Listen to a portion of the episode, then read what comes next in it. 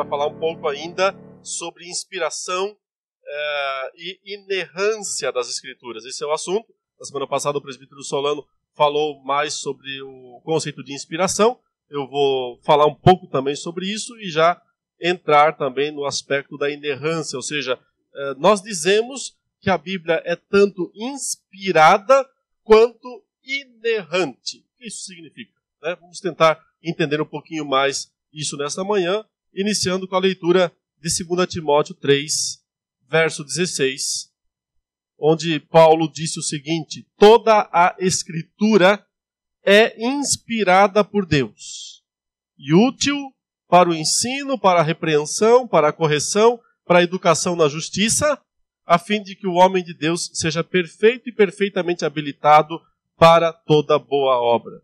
Então, eu posso dizer, meus irmãos, que nesses dois versículos nós temos não apenas duas características, mas três características da Escritura. A primeira é que ela é inspirada. A segunda é que ela é útil para algo específico. Né? E a terceira é que ela é suficiente. Vamos tentar pensar nessas três coisas aqui.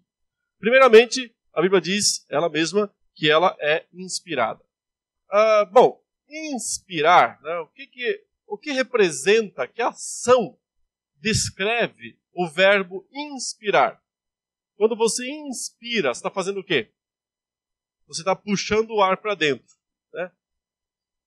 É mesmo que respirar, mas inspirar é puxar o ar para dentro.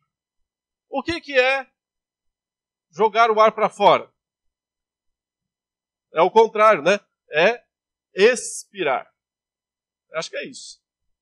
Soprar. É interessante que o texto fala aqui que a escritura é inspirada. Provavelmente essa palavra não foi bem traduzida. Né? Toda tradução, quando você tem que colocar um conceito de uma língua para outra, você tem que escolher termos que ajudem as pessoas a entender o que está sendo dito. Uh, eu tenho certeza que você entende quando a gente fala que a Bíblia é inspirada por Deus. Mas quando eu trago o sentido etimológico da palavra inspirada, você percebe que não é isso. Porque a Escritura não inspirou, não puxou para dentro né, o ar nesse sentido para que ela fosse a palavra de Deus. Na verdade, a, o termo grego que aparece aqui por toda a escritura é inspirada, é, uma, é uma, um verbo né, composto, uma palavra composta de dois termos, que é tel pneusto. Tel pneusto. Pneu, pneu, né, vento, pneumatologia, pneumologia, a ideia de pulmão, vento. Né? A, a escritura, portanto, a ideia é o seguinte: Deus é que soprou. Não é que Deus puxou o ar para dentro. Não, ele soltou o ar para fora. Ele soltou o ar. Então, é o sopro de Deus. É, lá no começo, quando Deus criou Adão do pó da terra, o que ele fez com Adão?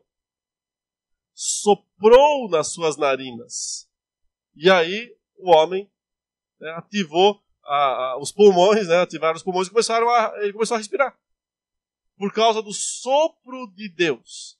Então, esse conceito está mais perto, mais próximo da ideia, do significado do que a Escritura é. Ela é, na verdade, a palavra que Deus soprou. É o sopro dele, porque é o Espírito dele. Quem, quem inspirou a Escritura foi o Espírito Santo, que é o sopro de Deus. Não é uma mera força impessoal, como algumas seitas dizem. Né? É uma pessoa divina mas que procede do Pai e do Filho. Portanto, é o sopro de Deus. Então, o sopro de Deus, a palavra de Deus, saiu de Deus e aí sim entrou no autor humano. A pessoa que se assentou lá um belo dia né, para registrar a palavra. Isaías, na corte, ah, cinco reis, né, ele passou por a penca de reis. E ele está lá escrevendo todo aquele livro enorme dele. Ok? Que ele escreveu? De onde veio esta palavra? Não veio dele mesmo. Essa palavra veio do Pai das luzes, né? veio de Deus, que soprou e então passou por ele, através dele passou a palavra. E aí foi para o texto. Quando ele a registra. Essa definição nos ajuda a entender o caráter orgânico da Escritura. Porque a gente fala orgânico? Porque a Escritura não é um ditado de Deus. Deus não chamou alguém e disse: senta aí, camarada, e agora eu vou ditar para você a palavra, tá? Assim diz o Senhor. Aí o profeta começou, assim diz o Senhor. Ele fala: Eis que nos últimos dias, eis nos últimos dias, derramarei no meu espírito.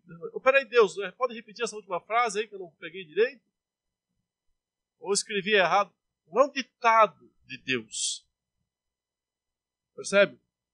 Se não, se fosse um ditado, tem muitas pessoas que entendem que é um ditado mesmo.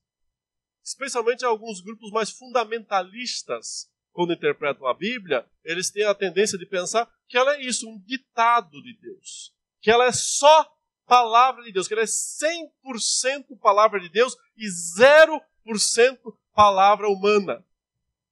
Nós não afirmamos isso. Nós dizemos que a Escritura é 100% palavra de Deus e 100% palavra humana. Porque ela é como Jesus. Jesus é a palavra de Deus em última instância. E o que Jesus é? 100% Deus e 100% homem. Ele é, para usar uma palavra melhor, né? Esse negócio de matemática aí não dá muito certo. Totalmente Deus, que é a, a expressão usada no, no, no, no, credo, né? no credo niceno, que definiu credo de Niceia, a divindade de Jesus para a tradição cristã. Ele diz: Jesus é totalmente Deus e totalmente homem. Não é 50% Deus e 50% homem. Totalmente. As duas coisas. Assim, a palavra, a Escritura, é também as duas coisas. Totalmente palavra de Deus e totalmente palavra humana. Então, ela é um paradoxo.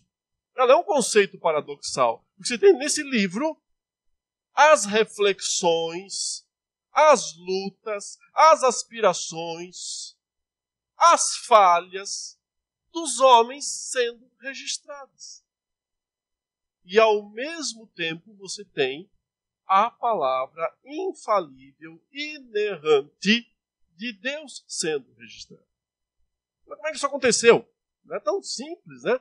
Já que não é um ditado, de que maneira funcionou esse sopro? Como é que Deus soprou esse telpneusto? Como é que ele soprou a sua palavra para que ela passasse pelo autor humano, fosse para o texto e no texto ela fosse ao mesmo tempo a palavra de Isaías, de Paulo, de João e a palavra de Deus. Então, isso aconteceu de maneira orgânica, inspiração orgânica. Deus usou pessoas como seres vivos, não como robôs.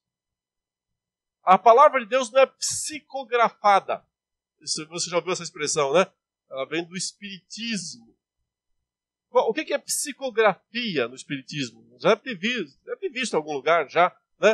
Ah, ah, eles supostamente, eh, eh, as alegam que supostamente estão sendo recebendo uma palavra de um espírito um mente, um guia espiritual que está naquele momento eh, ditando. Aí, geralmente, eu vi, eu já vi umas gravações, o que, que eles fazem? Eles fecham o olho para dizer que eles não estão olhando. Eu também sei digitar sem olhar, não tenho nenhum problema quanto a isso. Mas é, eles, eles fecham o olho para escrever. Então, eles estão recebendo uma palavra diretamente do Espírito. Nesse caso, o, a mão, o braço, ele não tá, não é a pessoa que está controlando, supostamente, tá? Não é a pessoa que está controlando o braço. É o espírito que está controlando o braço dela, a mão dela. E, e, e ela nem sabe o que ela está escrevendo. Ela está escrevendo exatamente o que o espírito quer. Isso é psicografia. Se é que existe, mas é o que é chamado por aí, psicografia. No caso, a Bíblia não foi psicografada. Deus não veio e possuiu a mão de Paulo, de Isaías, de Jeremias, de Zacarias, de Obadias, ou de João, ou de Marcos, de Lucas. Ele não veio e possuiu a mão deles, e aí eles viram a mão lá escrevendo o que está escrevendo aí, minha mão. Né? A mão escrevendo, não foi assim. O que Deus fez foi soprar a palavra, ele preencheu esse autor humano com o ser dele, com o sopro dele, com o espírito dele.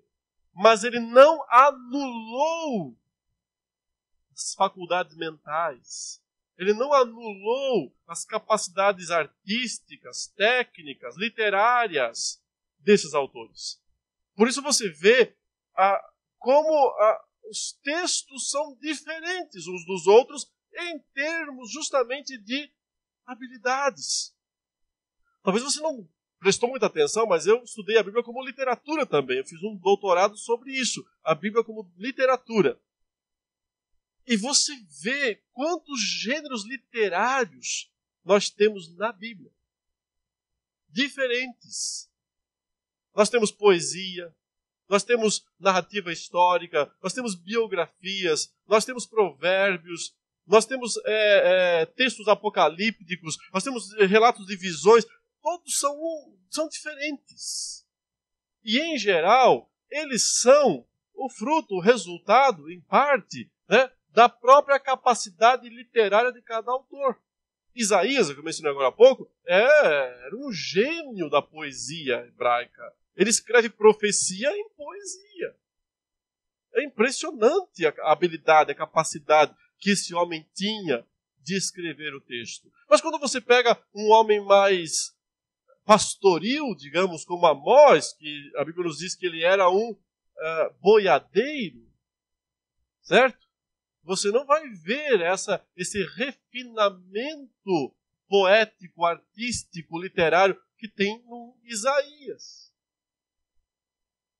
Por isso não é um ditado muito do que o homem era foi para o texto, passou para o texto.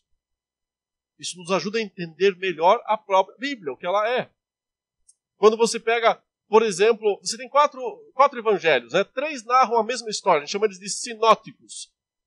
Mateus, Marcos e Lucas, né? Os evangelhos sinóticos. Por que sinóticos, né? Óptica, olho, sim, junto. Então a mesma, mesma visão, eles olham para as mesmas cenas. Por isso três visões sinóticas.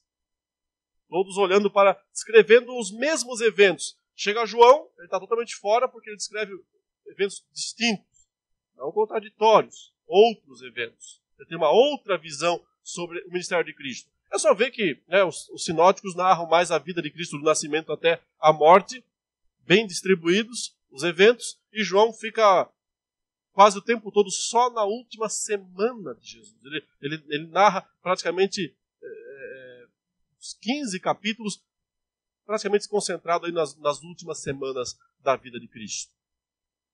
Por isso ele não é um dos sinóticos. Mas os sinóticos, eles não são idênticos.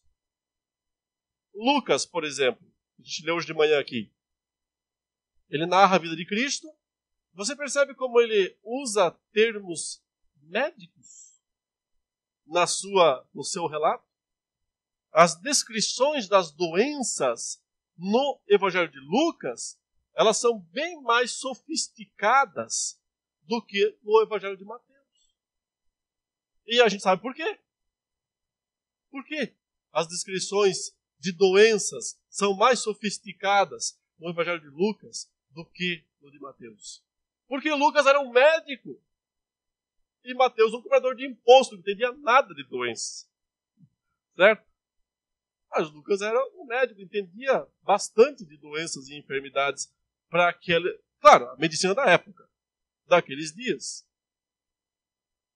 Você é, tem que notar a diferença que há entre o estilo retórico, circunférico de Paulo nas suas argumentações. Ele está sempre fazendo perguntas, voltando, indo adiante, voltando, indo adiante, fazendo perguntas e ele mesmo as respondendo. Ele tem um estilo que a gente poderia chamar de dialético. Ele é um retórico. O apóstolo Paulo é uma mente brilhante, uma argumentação maciça. Quando ele, quando ele começa a argumentar alguma coisa, ele, ele, ele vai desdobrando esta coisa, desdobrando, desdobrando.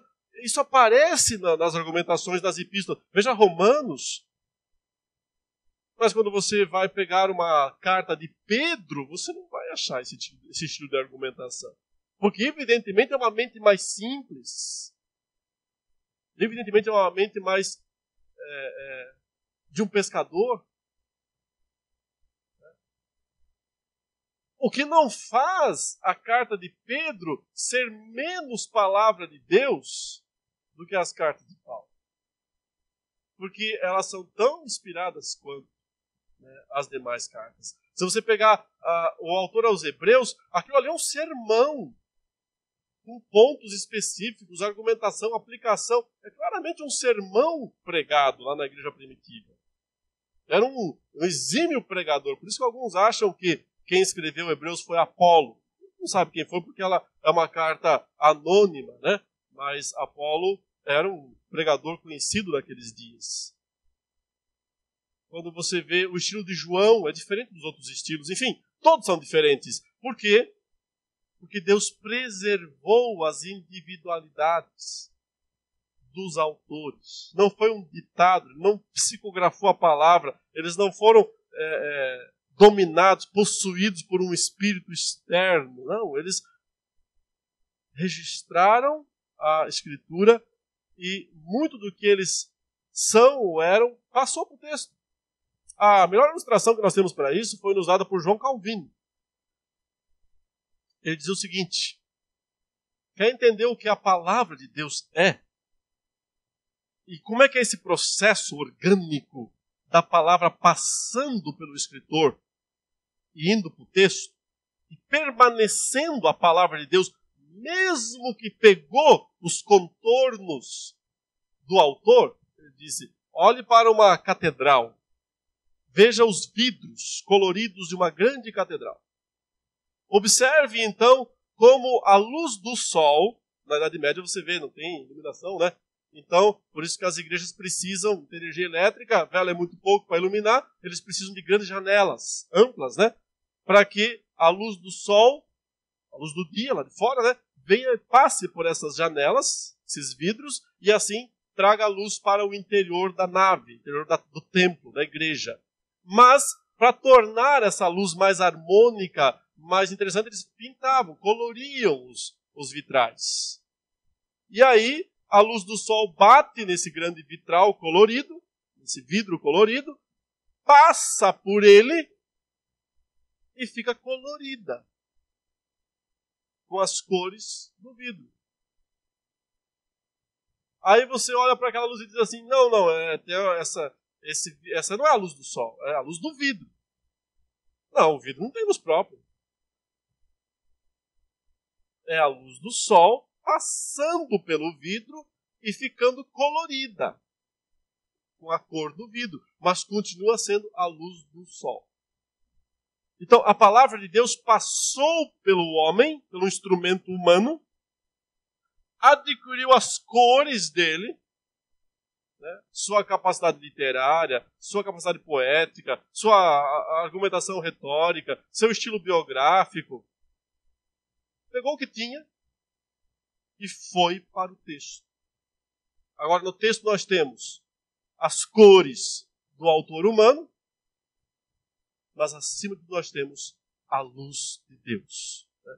a luz do sol, a luz orgânica. Então, ela passou organicamente pelos uh, instrumentos humanos. Por isso nós temos, de fato, tantos gêneros literários distintos na Escritura. Não temos ditado nenhum, único ditado que nós temos é, ocasionalmente, quando Deus de fato ditou uma carta ou outra. É, por exemplo, ó, os Dez Mandamentos são assim. Aí Deus não só ditou, como escreveu o dedo dele na pedra, né, na rocha. Mas Deus podia ter feito isso uh, todo, né? A Bíblia inteira podia ter sido escrita pelo dedo de Deus. Por que ele não fez? Porque ele não quis. Porque ele achou que era melhor nós termos uma palavra, uma escritura assim, e ao mesmo tempo é a palavra de Deus, sim, infalível e inerrante, mas ao mesmo tempo também é uma palavra acessível a nós, homens, porque ela passou por homens. Por homens falhos. Agora nós dizemos o seguinte: nesse processo de inspiração, enquanto a palavra está passando pelo autor humano, Deus preservou o produto final de erros. Não há erros no produto final. Agora, o que queremos dizer com não há erros. Né? Queremos dizer que a Bíblia não tem contradições essenciais. Ela pode ter contradições aparentes. Porque nós não conseguimos muitas vezes entender as cláusulas, entender completamente as descrições. Mas ela não tem contradições essenciais. Se quer dizer, portanto, quando se afirma que a Escritura é inerrante, que em tudo que ela ensina de forma proposicional, ela ensina isso de forma formal, seja religioso, seja no campo da moral, seja no campo social, físico, o que quer que seja, ela é livre de erros. Absolutamente livre de erros. Mas com isso, não se quer dizer que a Escritura diga toda a verdade sobre tudo o que ela ensina.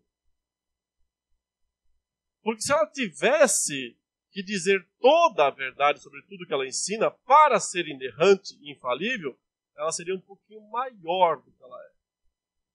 Ela seria quase infinita.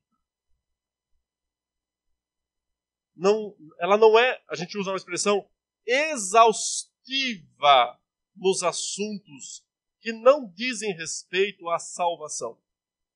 Porque o ponto principal da Escritura é nos dar conhecimento, esse sim exaustivo, que significa completo, sobre salvação. É, outra vez o texto fala: toda a Escritura é inspirada por Deus, né? E útil para produzir em nós a obra necessária para a salvação. Aliás, um pouquinho antes, Paulo mencionou a palavra especificamente aí no versículo 15, ele fala: E que desde a infância sabes as sagradas letras que podem tornar-te sábio para a salvação pela fé em Cristo Jesus. Toda a Escritura é inspirada por Deus. Ou seja, qual é o assunto exaustivo da Escritura? O assunto em que esse sim a Escritura tem que dizer tudo sobre ele tudo. O assunto é salvação. As demais coisas,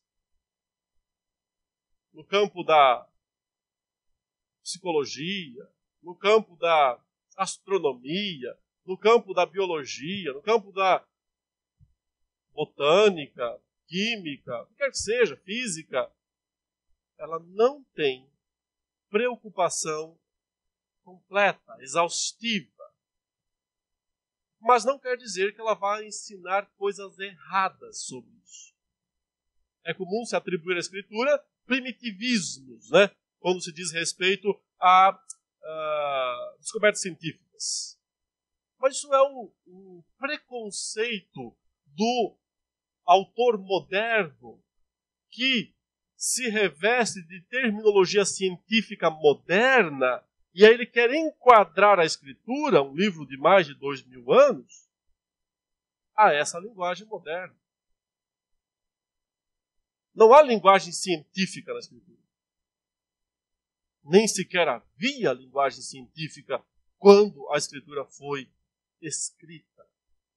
Então é desonesto tentar impor sobre um texto anterior a própria terminologia científica atual conformidade com a terminologia científica atual. Porque a escritura, na verdade, ela usa a linguagem que a gente chama de linguagem do homem comum. Ela está preocupada em dar entendimento ao homem comum. Que homem comum? Você? Eu? Não não foi escrita para nós diretamente. Nós somos cidadãos do século XXI. Quem recebeu a Escritura primeiramente? Note, quem recebeu o Pentateuco? Se foi Moisés que escreveu, como nós cremos e como Cristo afirmou que foi. Quem recebeu? Aquele povo que estava saindo do Egito e que estava indo para Canaã. Um povo que nós consideraríamos bastante primitivo, não é? sem acesso a tantas informações que nós temos. Pois bem, o Pentateuco, os cinco primeiros livros de Moisés, foi escrito para aquele povo. Portanto, teve que se adaptar de alguma maneira às condições, às capacidades intelectuais, morais, sociais e, entre aspas, científicas das pessoas daqueles dias, daquela época. Se nós não entendermos esta questão né, da adaptabilidade da Escritura, nós, nós vamos ficar brigando com ela de maneira desonesta. Porque, na verdade, em geral, quem briga com a Escritura dessa forma é porque ele já repudiou de cara, ele não quer crer no que está escrito. Então ele vai tentar encontrar todos os motivos, todas as justificativas para continuar não crendo. Porque tem medo de crer. Porque sabe que se crer, vai ter que mudar muita coisa. Vai ter que ter compromisso que não tem. Então, o medo de crer no que está escrito leva as pessoas normalmente a se posicionar já a priori, né, já de cara, contra o que está escrito. Sem sequer, de forma honesta, analisar os fatos, analisar as situações. Então, a, a Escritura é o registro orgânico, nós dizemos. Os organismos vivos, né, o Pai. Para que a sua palavra fosse registrada de maneira acessível aos seus primeiros leitores. Sempre aos seus primeiros leitores.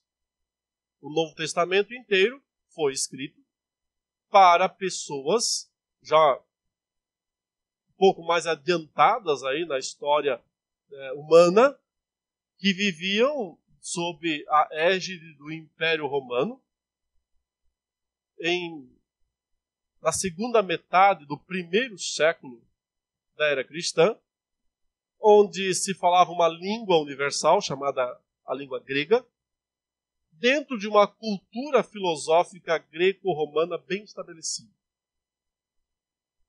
E o Novo Testamento dialoga com essa cultura o tempo todo. Então, mais uma vez, é desonesto quando as pessoas tentam tirar o Novo Testamento do diálogo que ele tem com essa cultura para o colocar em choque, em confronto com a linguagem científica moderna. Se tiver muito complicado, não se preocupe, que é complicado mesmo. Mas observem, ah, eu nunca achei caminho válido, e eu sei que isso pode chocar muitos irmãos, né? Que são fãs de certas exposições, alguns livros. Ah, eu também não quero colocar assim, de uma maneira intransigente contra isso, mas é só uma opinião é, pessoal, né? É, eu nunca achei que o melhor caminho que nós temos para argumentar com o homem moderno, científico, a respeito da, da veracidade da Escritura é tentar fazer um casamento entre as descobertas científicas e o texto bíblico. Eu sei que isso às vezes é feito, né? Muitos se esforçam em fazer isso, em tentar encaixar aquilo que a ciência moderna descobriu sobre a origem do cosmos, sobre a evolução das espécies, supostamente falando, e o que o texto bíblico fala, né, para tentar dizer, está vendo, a escritura não é contra essas descobertas de alguma maneira. Eu acho isso, com todo respeito, mas eu acho isso rebaixar o texto bíblico. Porque você está, de alguma maneira, tentando encaixá-lo a um padrão atual, mas que quem garante que é o definitivo? A coisa mais incerta é confiar numa descoberta científica moderna, porque ela só dura até a próxima. Aquela verdade científica só é válida até que a próxima venha e desfaça tudo aquilo. É igual aquela história de Descobriram cientificamente que café faz mal para a saúde. Aí na semana seguinte descobre cientificamente que café faz bem para a saúde. Mas daqui a pouco descobre que não, na verdade faz mal. Né? Até que alguém levante novas, novos dados e diga que faz bem. Aí você, parei, voltei, parei, voltei, parei, voltei. Toma seu café. Entendeu? Não fica assustado aí com é, esse vai e volta, né? Das descobertas científicas. Toma seu café com moderação, tá tudo certo. Então, ah, não dá pra, a gente não pode pegar a escritura e tentar conformá-la a alguma descoberta, porque daqui a pouco alguém descobre outra coisa. E aí você perdeu todo o seu tempo tentando torná-la plausível, viável àquele mundo. Só para dar um exemplo, né? No século XIX, no alvorecer da ciência moderna, quando ela começava a se tornar predominante, a linguagem científica, né, o chamado, uh, os efeitos do iluminismo finalmente alcançavam o mundo inteiro, isso na mentalidade europeia, obviamente, uh, os teólogos, especialmente alemães, onde é mais o iluminismo floresceu, né, onde surgiram os maiores filósofos da era moderna e tudo mais, uh, nesse lugar, os teólogos disseram, é, não tem jeito. De fato, o mundo hoje é um mundo racional, racionalista. Ninguém mais crê em demônios, anjos, doenças causadas por essas criaturas. Ninguém mais acredita nessas linguagens mitológicas. Tudo isso é mito. Então, eles diziam: se nós quisermos que a Bíblia continue sendo útil para o mundo moderno, para o mundo atual, nós temos que, de alguma maneira, despila desses mitos para que aquilo que se encaixa com as descobertas atuais possa permanecer e assim o cristianismo possa continuar sendo válido para o homem moderno racional. O que eles fizeram? A gente chama eles de teólogos liberais ou o liberalismo teológico. O que eles fizeram? Bom, eles tiraram da escritura tudo o que eles consideravam mito ou seja, pegaram uma tesoura e foram para o texto, foram para as páginas. E aí começaram a recortar aquilo que não se encaixava com a linguagem racional científica moderna. Basicamente, eles tiraram todos os milagres, todo o sobrenatural da Escritura. Eles chamavam isso de demitização tirar os mitos do texto bíblico. Sabe qual foi a vantagem desse processo? Que a Bíblia ficou assim, ó, dessa grossurinha, bem fininha. Foi uma vantagem, né? Pelo menos muitas pessoas vão conseguir ler agora, né? Porque ler mil e tantas páginas é mais difícil. Então, quando tirou todo o sobrenatural, ficou um livretinho, assim, um gibizinho. Porque a maior parte da Bíblia é sobrenatural. Você percebe a loucura? A doideira que é fazer um negócio desse? Mas eles pensavam que estavam sendo uh, proativos e defendendo a fé cristã para o mundo moderno. Eles conseguiram acabar com a Escritura, com a Bíblia, fazendo isso, e conseguiram acabar com a igreja. Porque nesse tempo as igrejas eh, protestantes eram grandes na Alemanha e em toda a Europa. Mas vá lá hoje olhar. Os templos estão lá. E as moscas dentro. A pessoa não tem. E por que não tem? Porque tudo começou lá nesse movimento. Que despojou a Escritura da sua autoridade divina e da sua autoridade sobrenatural. Para nos deixar um livro sobre bons costumes, boas maneiras e principalmente sobre ajudar o próximo é, é, o auge do iluminismo, né, a teologia liberal alemã, pensava que a única coisa que o cristianismo tinha de vantagem é, para o mundo era trazer uma mensagem de ajuda aos necessitados. Por isso eles confundiram a igreja com obra social. Até hoje, muita gente confunde igreja com obra social. Não é que a igreja não possa fazer obra social, mas não é a obra principal que ela faz. A sua principal obra é a proclamação do evangelho sobrenatural de Jesus Cristo. Ah, depois disso, obviamente, vieram as, as duas guerras mundiais e acabaram com o sono dourado dos iluministas. que achavam que nós íamos ter um mundo de paz e prosperidade, conforto e bem-estar pela força da razão.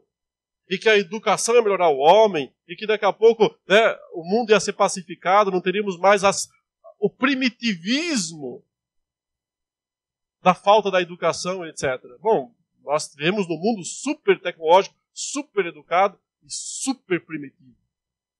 Porque quanto mais temos essas coisas, mais aflora o pecado, mais aflora a depravação. As pessoas usam essas ferramentas e instrumentos para dar vazão às suas depravações.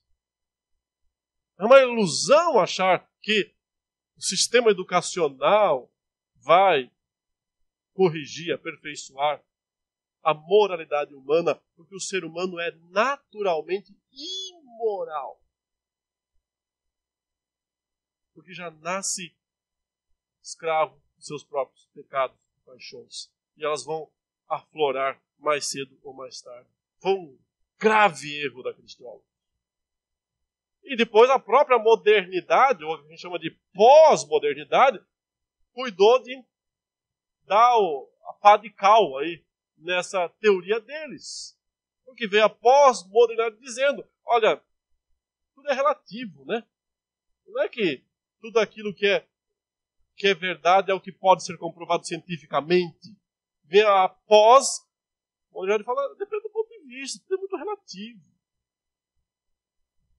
E hoje essa linguagem racionalista do liberal do século XIX não tem qualquer efeito na, no mundo relativo moderno. Ou seja, perder o seu tempo. E nós também perderemos nosso tempo se nós ficarmos tentando adaptar a fé, a teologia, a escritura aos tempos e às épocas. Os tempos e as épocas mudam, passam. Mas a Bíblia diz: a palavra de Deus permanece para sempre. A palavra de Deus é eterna e permanece para sempre. É melhor entender, conhecer e se apegar a essa palavra do que tentar encaixá-la aos padrões de quaisquer épocas. Mas lembre, eu volto a esse ponto, a, a Escritura foi escrita na linguagem do homem comum. A gente chama isso, para usar um outro termo aqui, né, de fenomenologia. É uma linguagem fenomenológica. Quer dizer, é o fenômeno como ele aparece. Então, até hoje você faz isso também, mas cientificamente está errado. Você fala que o sol nasce e o sol se põe. Fala isso? Vamos lá ver o nascimento do sol. Vamos lá ver o pôr do sol. Você pega lá sua querida, né, sua namorada, sua esposa, sei lá, fala, vamos hoje assistir a um belo pôr do sol. Aí a sua namorada, sua querida, ela é cientista, ela fala, é, é, se te falar que o sol não se põe, é um momento de translação, sabe como é que é? A terra, o sol tem um giro, um negócio aí, você fala, cala a boca, vamos lá assistir o pôr do sol. Está, está estragando a nossa noite romântica com toda essa é, descrição científica. Ah, tá boa a descrição. Assim. O sol nasce, o sol se põe. Por que não? Né? O céu fica lá em cima. Por que não? Ele também fica lá embaixo. Nós somos um planeta redondo, é uma bola. Entende? Mas, outra vez, a Escritura não está preocupada em nos trazer esse rigor terminológico ela é a linguagem fenomenológica, a linguagem do, do homem comum, como o olho humano vê, em princípio, e descreve. Por isso o Salmo 19 fala: olha, o sol, ele, como um herói, ele se levanta dos seus aposentos lá no Oriente, e ele passa a percorrer toda a extremidade do céu, até que lá no Ocidente ele se deita e se guarda na sua casa. Não tem nada de linguagem científica aí, é poesia pura. Mas não quer dizer que seja mentira. Não quer dizer que seja uma descrição falsa. É uma descrição da realidade, como ela se apresenta aos nossos olhos, revestida de linguagem poética. É só você ter inteligência e ler o texto. e, e não brigar infantilmente com o texto, neste caso, porque isso seria pura e simplesmente infantilidade. Mas apesar de ser um livro assim, todo cheio de eventos sobrenaturais, ao ponto que eu já disse, se a Bíblia do liberal ficou pequenininha, tirou o sobrenatural, mas apesar disso, ela tem um tom muito sóbrio. Sim. Nas suas descrições. Ela não é um livro cheio, cheio de absurdos. Quando você vê as mitologias antigas dos outros povos, você percebe que as descrições da criação do mundo, em geral, são extremamente cheias de absurdos. É um Deus que mata o outro Deus, e do corpo desse outro Deus ele tira uma parte, e ele cria a terra, e assim por diante. Cria as pessoas. São explicações absurdas e muito mirabolantes, e a Escritura diz o seguinte: é, Deus, no princípio, criou os céus e a terra. E no primeiro dia ele fez isso, fez isso, fez isso. No segundo dia ele fez isso, fez isso, fez isso. No terceiro fez aquilo, fez aquilo, fez aquilo. Tem aqui é, é, guerra de titãs, subjugação de deuses. Linguagem bem antiga, primitiva, porque é, não admitir isso, mas muito sóbria, muito coerente, muito fácil de entender no final da história, você fica com alguma coisa bem clara na sua cabeça: foi Deus quem fez tudo isso e, quando terminou, ele descansou da sua obra. Então, irmãos, a Bíblia não afirma absurdos sobre o sol, sobre a terra, sobre as estrelas. Ao contrário, em geral, ela afirma coisas bem precisas, né? O livro de Jó, por exemplo, fala que Deus está assentado sobre a redondeza da terra perseguiram Galileu à toa, né? E o Jorge disse: o negócio é redondo mesmo. É abóboda, é arredondado. Ih, me meti em confusão agora. Tem gente que define que a Terra é plana, né? Então, deixa isso para lá. Ela fala das estrelas incontáveis, né? a imensidão do universo. Ela descreve os processos climáticos muito precisos. A evaporação das águas do mar, as nuvens, a água que volta. O ciclo das águas está bem claro no livro de Isaías, no livro de Jó. Ela não afirma absurdo sobre essas coisas. Ela afirma o correto, porém com linguagem do fenômeno, com a linguagem que o olho humano pode ver e não faz essas descrições com nenhuma pretensão exaustiva, de exatidão. Porque a preocupação exaustiva, exata da Escritura, é nos dar conhecimento sobre a salvação. Aí, meu filho, detalhes, hein? Detalhes e mais detalhes e mais detalhes. Quando trata-se de nos dizer como devemos ser salvos. Por isso, ela é um compêndio de revelação especial e não de revelação geral. Porque a revelação geral está aí, na natureza, na criação, na providência, é no ser humano. Como vimos na primeira aula. Mas a revelação especial é a Escritura que nos traz conhecimento de Deus e de seu Filho Jesus Cristo. Por isso, Paulo fala: ela pode tornar-te sábio, conhecedor, né? Da salvação pela fé em Cristo Jesus. É o conhecimento de Cristo que nos traz a salvação. Nós vemos na Escritura bastante coerência, bastante unidade. Eu sempre faço assim um, um exemplo. Eu digo, você quer admirar um pouquinho mais o senso de unidade da Escritura? Faça um teste reúna 40 pessoas e diga: ah, vamos escrever um livro, nós 40 aqui. Você vai escrever o capítulo 1, você o 2, você o 3, você o 4. Ah, você vai fazer a introdução, você vai fazer a conclusão. Qual é o assunto? Deus e o homem. Vão para casa, voltam daqui um tempo. Aí a gente pega esses 40 capítulos e coloca num livro só. Vai ser uma salada vai ser uma colcha de retalhos. Um vai contradizer o outro o tempo todo. Isso que nesse caso são 40 pessoas de uma mesma cidade, uma mesma língua, uma mesma faixa etária, uma mesma época. Agora pegue 40, que é mais ou menos o número de autores né, da escritura. São 66 livros, mas tem uns aí que exageraram, né, como Paulo escreveu 13, só ele. Uh, você pega 40 autores que viveram num intervalo de 1500 anos, desde o primeiro Moisés a escrever até o último João no Apocalipse, você tem 1500 anos de intervalo de tempo, 40 pessoas que viveram em países, locais, eras, costumes, situações diversas, diferentes. E no final, você tem esse livro, que tem início, meio e fim. Que não tem contradição entre os livros. Que tem harmonia, que no seu todo, de Gênesis a Apocalipse, exalta a pessoa de Jesus Cristo. Os primeiros falando da sua vinda futura, os últimos descrevendo a sua vinda pregressa.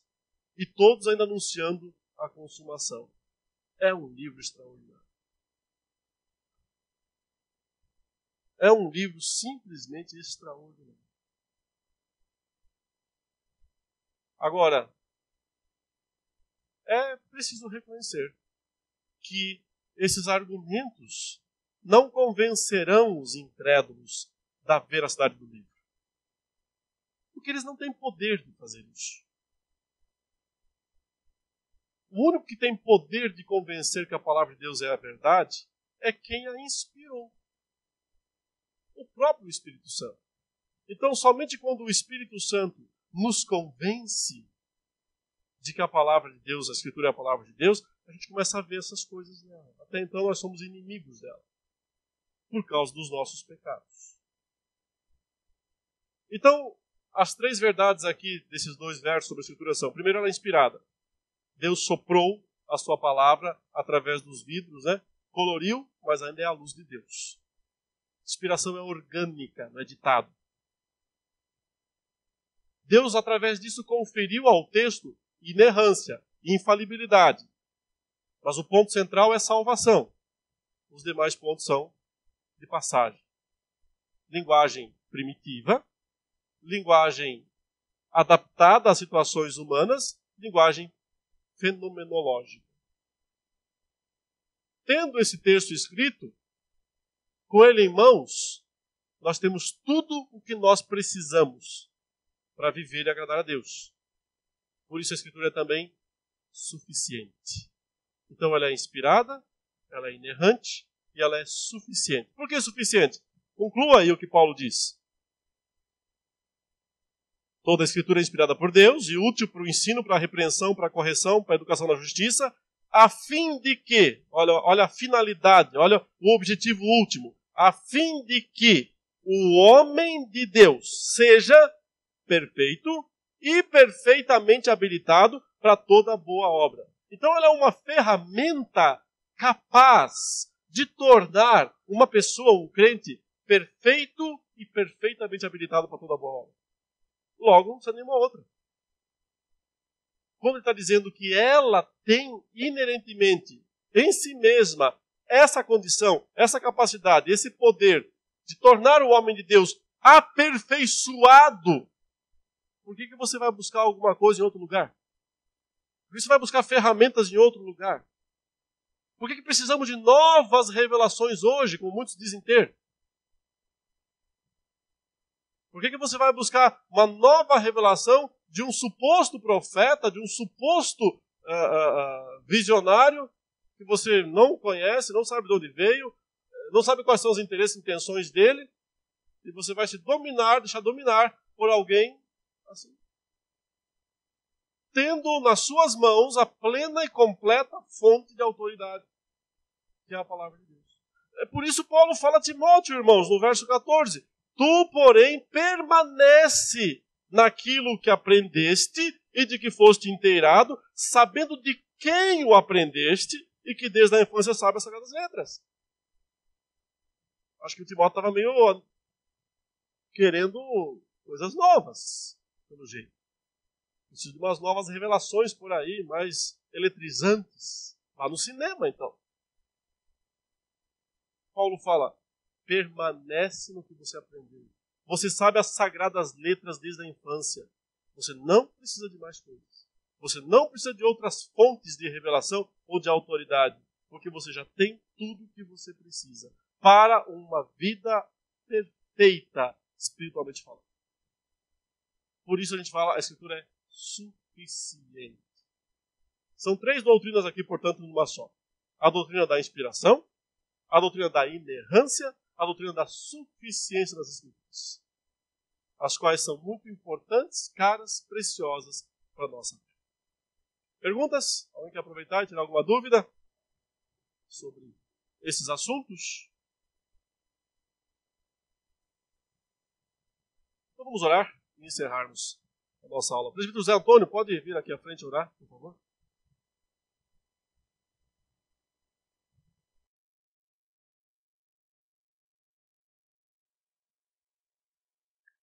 Oremos, irmãos.